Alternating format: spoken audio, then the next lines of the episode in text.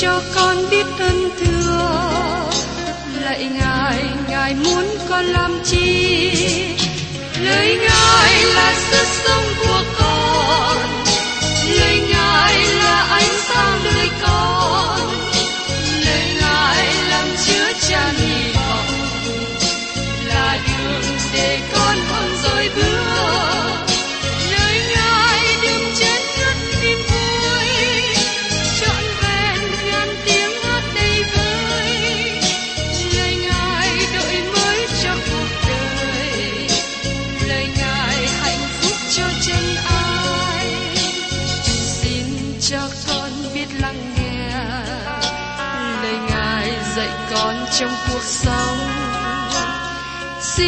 cho con biết lắng nghe. Lời ngài từng theo bước đời con. Xin cho con biết sẵn sàng chờ đợi và vẫn nghe theo chúa. Xin cho con biết sẵn sàng thực hành lời chúa đã truyền ban Hân hoan chào mừng quý vị đến nghe chương trình Tìm hiểu Thánh Kinh. Đây là một chương trình học kinh thánh liên tục và hệ thống trong thời gian 5 năm. Chúng ta sẽ lần lượt khảo sát từ sáng thế ký cho đến khải huyền. Mục sư tiến sĩ McGee là người được Chúa dùng để sáng lập và thực hiện chương trình này. Ông tin rằng lời của Đức Chúa Trời có khả năng đáp ứng mọi nhu cầu cho tất cả mọi người trên thế giới, không phân biệt chủng tộc, văn hóa, trình độ tuổi tác hay phái tính. Ước mong quý vị theo dõi liên tục và giới thiệu cho thân nhân bạn hữu cùng đón nghe. Kính chào quý vị và các bạn. Trong hành trình tìm hiểu Thánh Kinh, tôi với các bạn cùng đi mỗi ngày một đoạn hay một phân đoạn ở trong từng sách của Kinh Thánh. Tôi cảm ơn Chúa vì những lời dạy trong lời của Chúa. Chúng tôi cũng cảm ơn quý ông bà anh chị em, những thính giả đã cùng với tôi theo dõi chương trình này. Hôm nay, chúng ta tiếp tục tìm hiểu ở trong truyền đạo đoạn chính. Chúng ta kể những người đạo đức là những người làm điều tốt, và trong sách truyền đạo đoạn chính này cho chúng ta thấy hành động của họ. Chúng ta thấy một người nói rằng, tôi sống thật thà, không làm hại ai, chăm chỉ làm việc, lo trả nợ. trước Chúa Trời sẽ tiếp nhận tôi. Có nhiều người ngày hôm nay nghĩ như thế. Người nghĩ như thế vì cố gắng làm việc lành để trở nên người tốt, để đạt đến sự cứu rỗi. Người ấy có một triết lý khó khăn cho đời sống và có một chút vui mừng. Buổi tối, người ấy có thì giờ vui vẻ với ly rượu, nhưng người ấy đến một kết luận bi quan và phiền muộn. Chúng ta thấy nhiều lời dạy trong sách Khải Quyền rất là cấp tiến. Chúng trình bày triết lý của con người ở dưới mặt trời. Chúng không có trình bày quan điểm của cơ đốc nhân hay là quan điểm của Đức Chúa Trời. Cũng không tiêu biểu cho quan điểm của Đức Chúa Trời. Vì thế, họ đi đến kết luận của con người dưới mặt trời. Tôi thấy rằng sách truyền đạo là một sách phiền muộn, và trong đoạn này biểu lộ ra. Sách truyền đạo giống như con chiên đen giữa bầy chiên. Có người trích ra nhiều phân đoạn trong sách này mà nó hình như đối nghịch với các phần khác trong Kinh Thánh. Nó diễn tả những ý tưởng đối nghịch với một số phần khác trong Kinh Thánh. Điều đó giải thích tại sao có nhiều người không tin Chúa trích dẫn sách truyền đạo. Một số các tà giáo cũng trích dẫn sách truyền đạo để hỗ trợ cho lý thuyết và hệ thống của họ. Cách nào mà sách truyền đạo được liệt kê vào Kinh Thánh? Dĩ nhiên là phải đi quay trở lại với mục tiêu ban đầu của tác giả. Luận án của ông là gì? Ông muốn bày tỏ điều gì? Ông cố gắng đưa ra nền tảng nào cho cơ đốc nhân? Chúng ta nhớ rằng, Salomon nói về một đời sống xa cách Đức Chúa Trời. Salomon cố gắng làm một cuộc thử nghiệm để thấy rằng cách nào sống vui vẻ mà không có Đức Chúa Trời. Đây là những kết luận mà ông đã có ở dưới mặt trời. Đây là cách mà con người của thế gian nhìn vào đời sống. Vì thế, không ngạc nhiên khi nhiều người không tin Chúa trích dẫn rất nhiều từ nơi sách truyền đạo.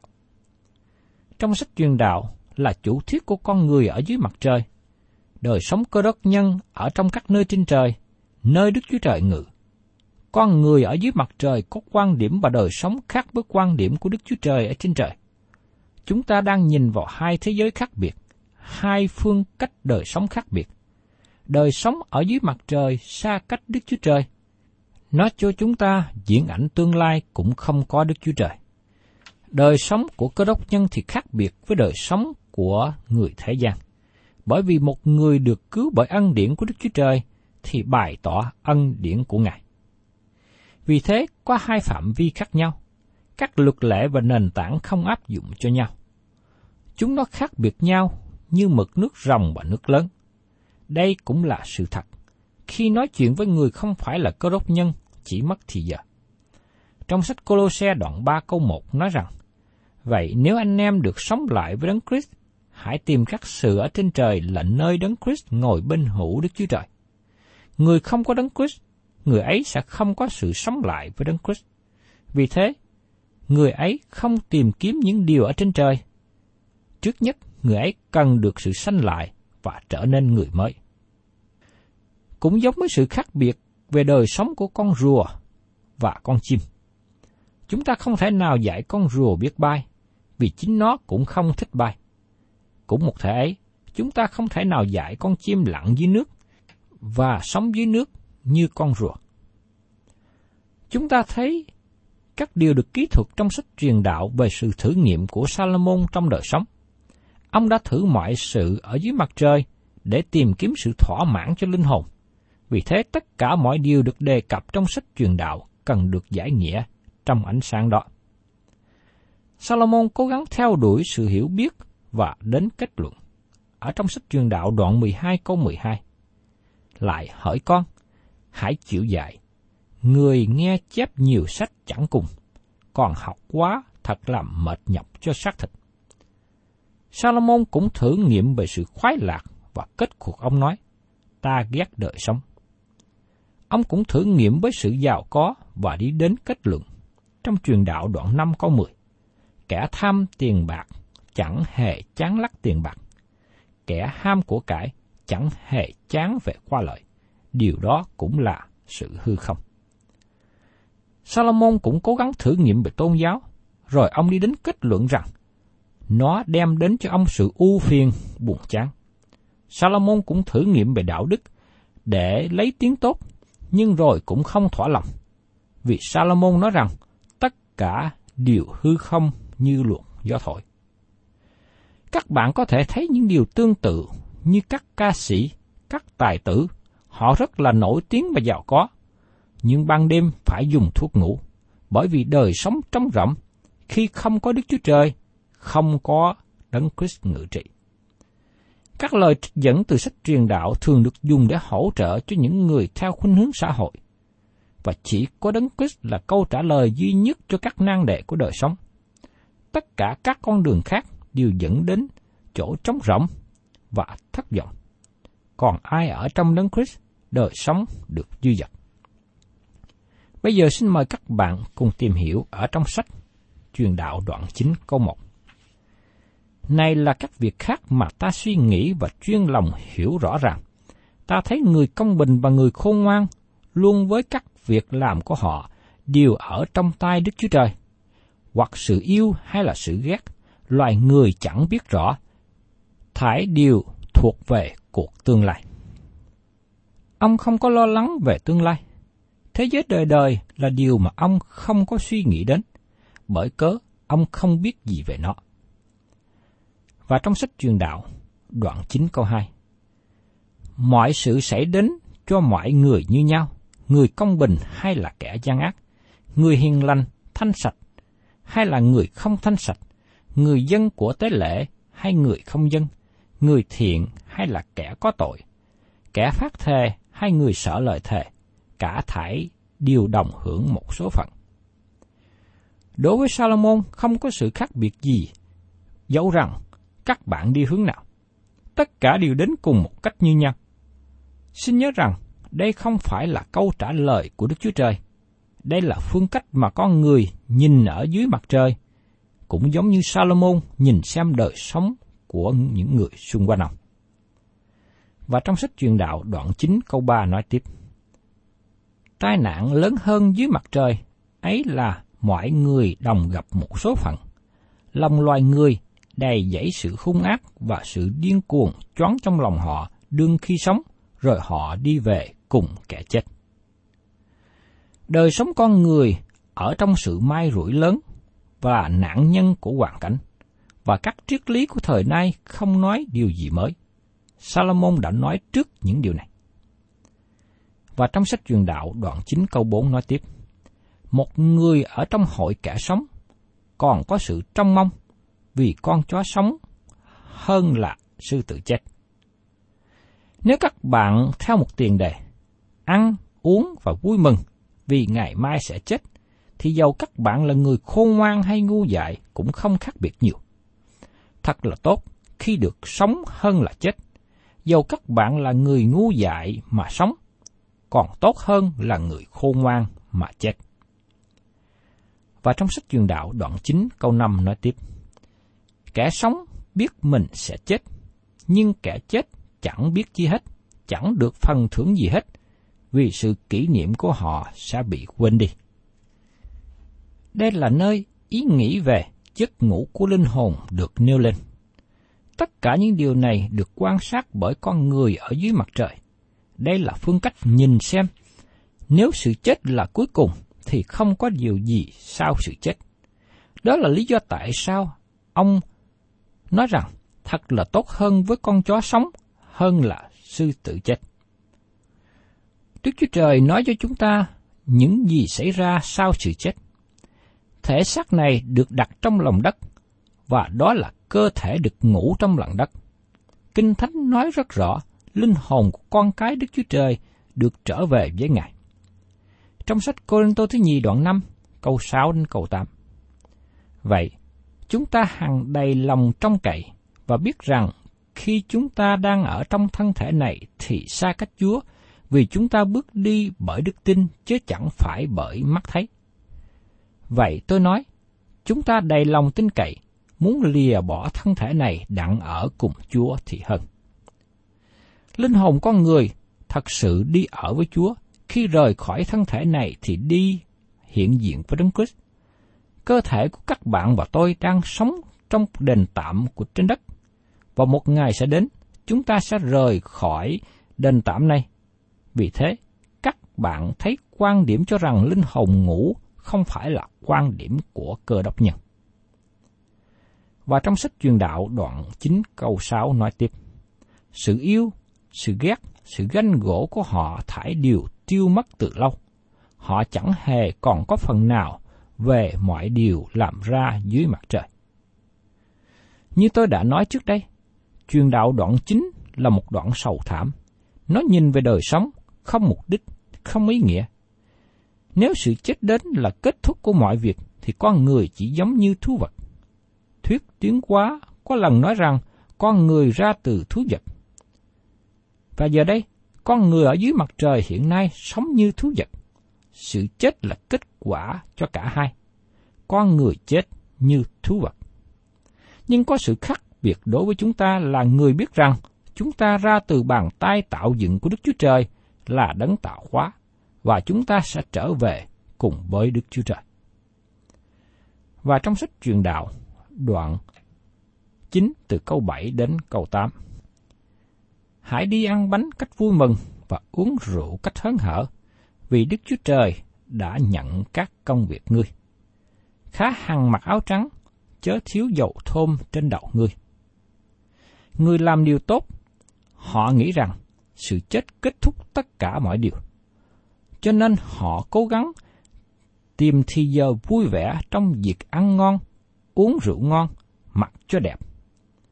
Đây là đời sống của những người trong thế gian, không có sự thay đổi gì từ trước đến nay. Và trong sách truyền đạo đoạn 9 câu 9 nói tiếp. Trọn các ngày của đời hư không ngươi, mà Đức Chúa Trời ban cho ngươi dưới mặt trời, hãy ở vui vẻ cùng vợ mình yêu mến, vì đó là phần của ngươi trong đời này, và là điều ngươi được bởi công lao mình ở dưới mặt trời. Ông Salomon khuyên hãy vui mừng với hôn nhân. Có nhiều người không phải là cơ đốc nhân, nhưng vui mừng chung sống với nhau. Nhưng họ cũng có những vấn đề khó khăn trong những ngày đen tối của họ. Nhưng thái độ của họ là hãy làm cho nó tốt nhất.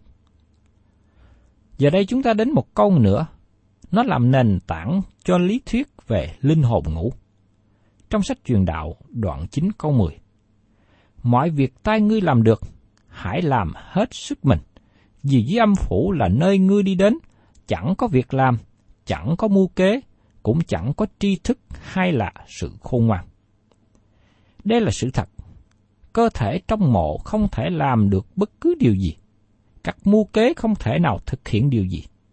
Salomon đang nói về thân thể. Mọi việc tay ngươi làm được, hãy làm hết sức mình. Ông ta đang nói về đôi tay, chứ không nói về linh hồn.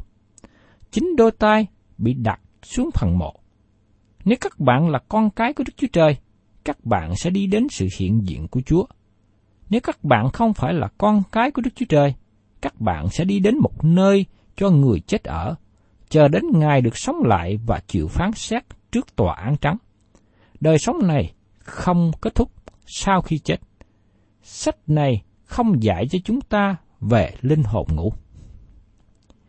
Giờ đây, Salomon nói về xã hội, không đối xử công bằng với nhóm người thiểu số. Mời các bạn xem tiếp trong sách truyền đạo đoạn 9 câu 11. Ta xây lại thấy dưới mặt trời, có kẻ lẻ làng chẳng được cuộc chạy đua. Người mạnh sức chẳng được thắng trận. Kẻ khôn ngoan không đặng bánh. Kẻ thông sáng chẳng hưởng của cải. Và người khôn khéo chẳng được ơn. Vì thời thế và cơ hội xảy đến cho mọi người. Việc nhìn xem của con người dưới mặt trời dẫn đến niềm tin rằng đời sống là vấn đề may mắn cơ hội. Nó không có kết quả gì, chỉ giống như việc mua số. Nếu các bạn được sanh ra là người da đen, các bạn sẽ có vấn đề. Nếu các bạn được sanh ra là người da trắng, các bạn sẽ có vấn đề. Nếu các bạn được sanh ra là người da vàng, các bạn cũng sẽ có vấn đề. Tất cả đều là cơ hội, không có điều gì các bạn có thể làm. Đó là ý nghĩ ở đây. Và trong sách truyền đạo đoạn 9 câu 12 nói tiếp. Lại, loài người chẳng hiểu biết thời thế của mình, như cá mắc lưới, chim phải bẫy dò thế nào, thì loài người cũng bị dấn dương trong thời tai họa xảy đến thình lình thể ấy. Nếu thời gian và cơ hội điều khiển cuộc đời, các bạn sẽ thất vọng như cá mắc lưới. Đây là quan điểm kinh sợ, nó còn tệ hơn thuyết định mệnh nữa. Và trong sách truyền đạo đoạn 9 câu 14 đến 15. Có thành nhỏ kia được một ít dân sự, một vua cường thịnh hãm đánh nó, đắp lũy cao lớn cùng nó. Và trong thành ấy có một người nghèo mà khôn, dùng sự khôn ngoan mình giải cứu thành ấy. Xong về sau, không ai nhớ đến người nghèo đó. Salomon nêu lên một ẩn dụ nhỏ. Người được nói đến và giải cứu thành là ai? Tên người ấy là Khôn Ngoan. Khôn Ngoan là một tên khác của Đấng Christ. Ngài đến thế gian như một người nghèo. Được Chúa Giêsu nói rằng, con cáo có hang, chim trời có ổ, song con người không có chỗ mà gối đầu. Trong Matthew đoạn 8 câu 20. Bây giờ mời các bạn cùng xem tiếp trong sách truyền đạo đoạn 9 câu 16 đến 17 ta bèn nói rằng, sự khôn ngoan hơn sức mạnh, nhưng mà sự khôn ngoan của người nghèo bị khinh dễ và lời nói của người không ai nghe. Lời của người khôn ngoan được nghe tại nơi yên lặng còn hơn tiếng kêu la của kẻ cai trị trong đám dạ dột. Cuối cùng, tiếng của Chúa Giêsu sẽ thắng.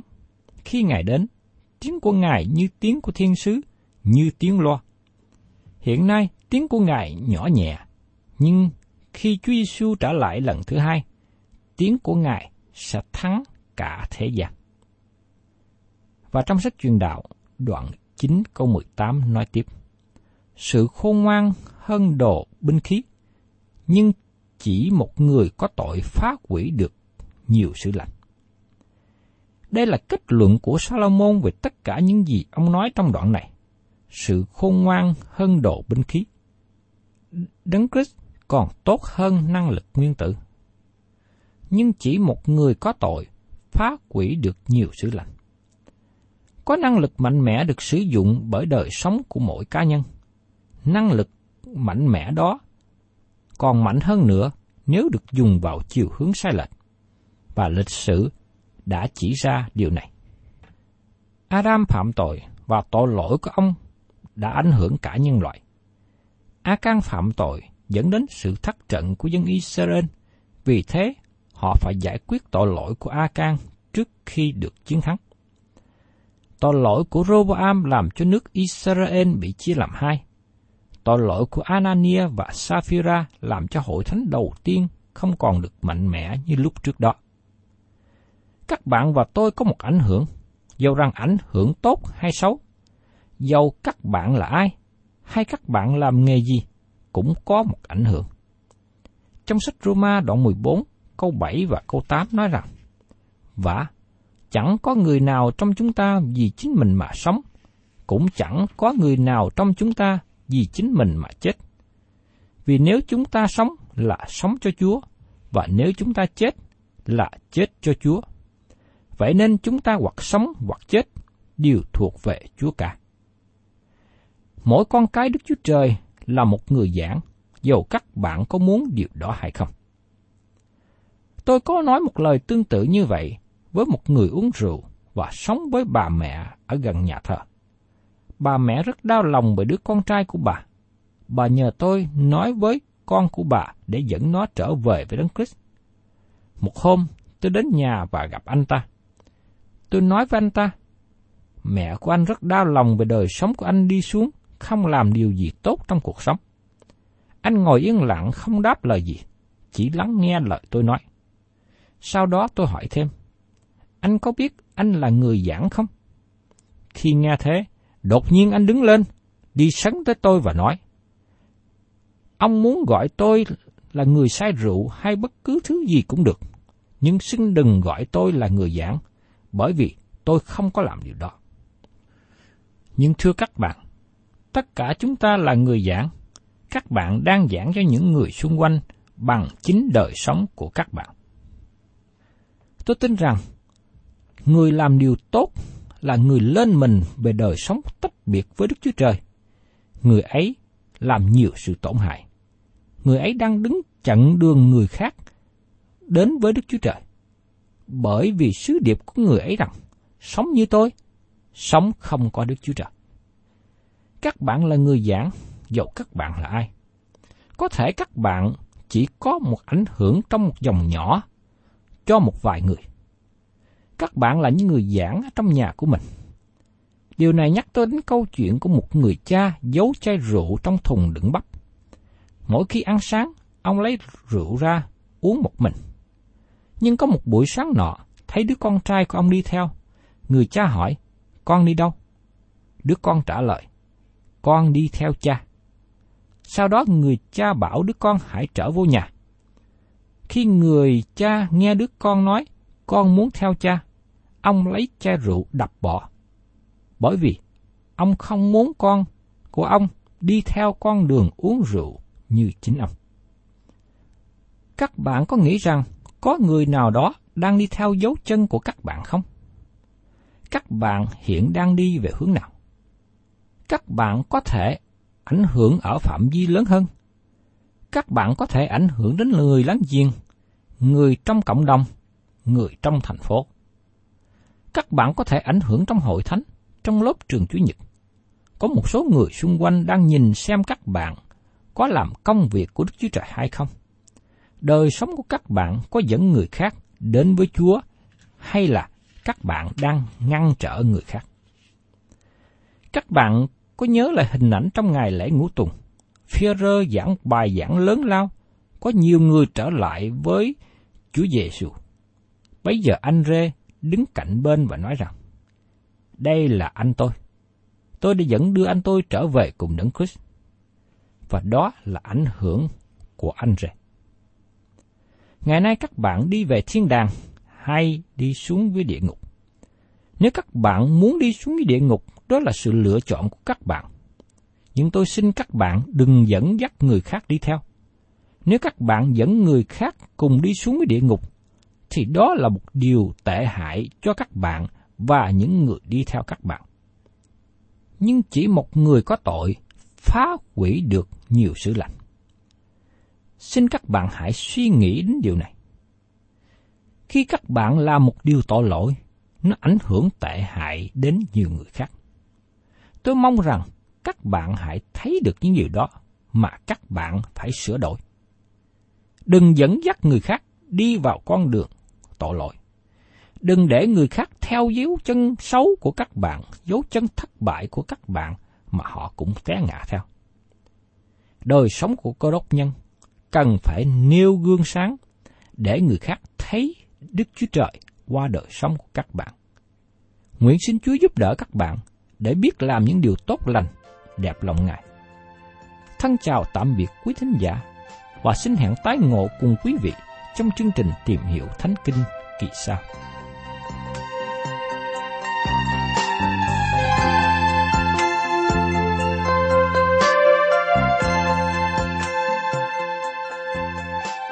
Cảm ơn quý vị đã đón nghe chương trình Tìm hiểu Thánh Kinh. Nếu quý vị muốn có loạt bài này, xin liên lạc với chúng tôi theo địa chỉ sẽ được đọc vào cuối chương trình. Kính chào quý thính giả.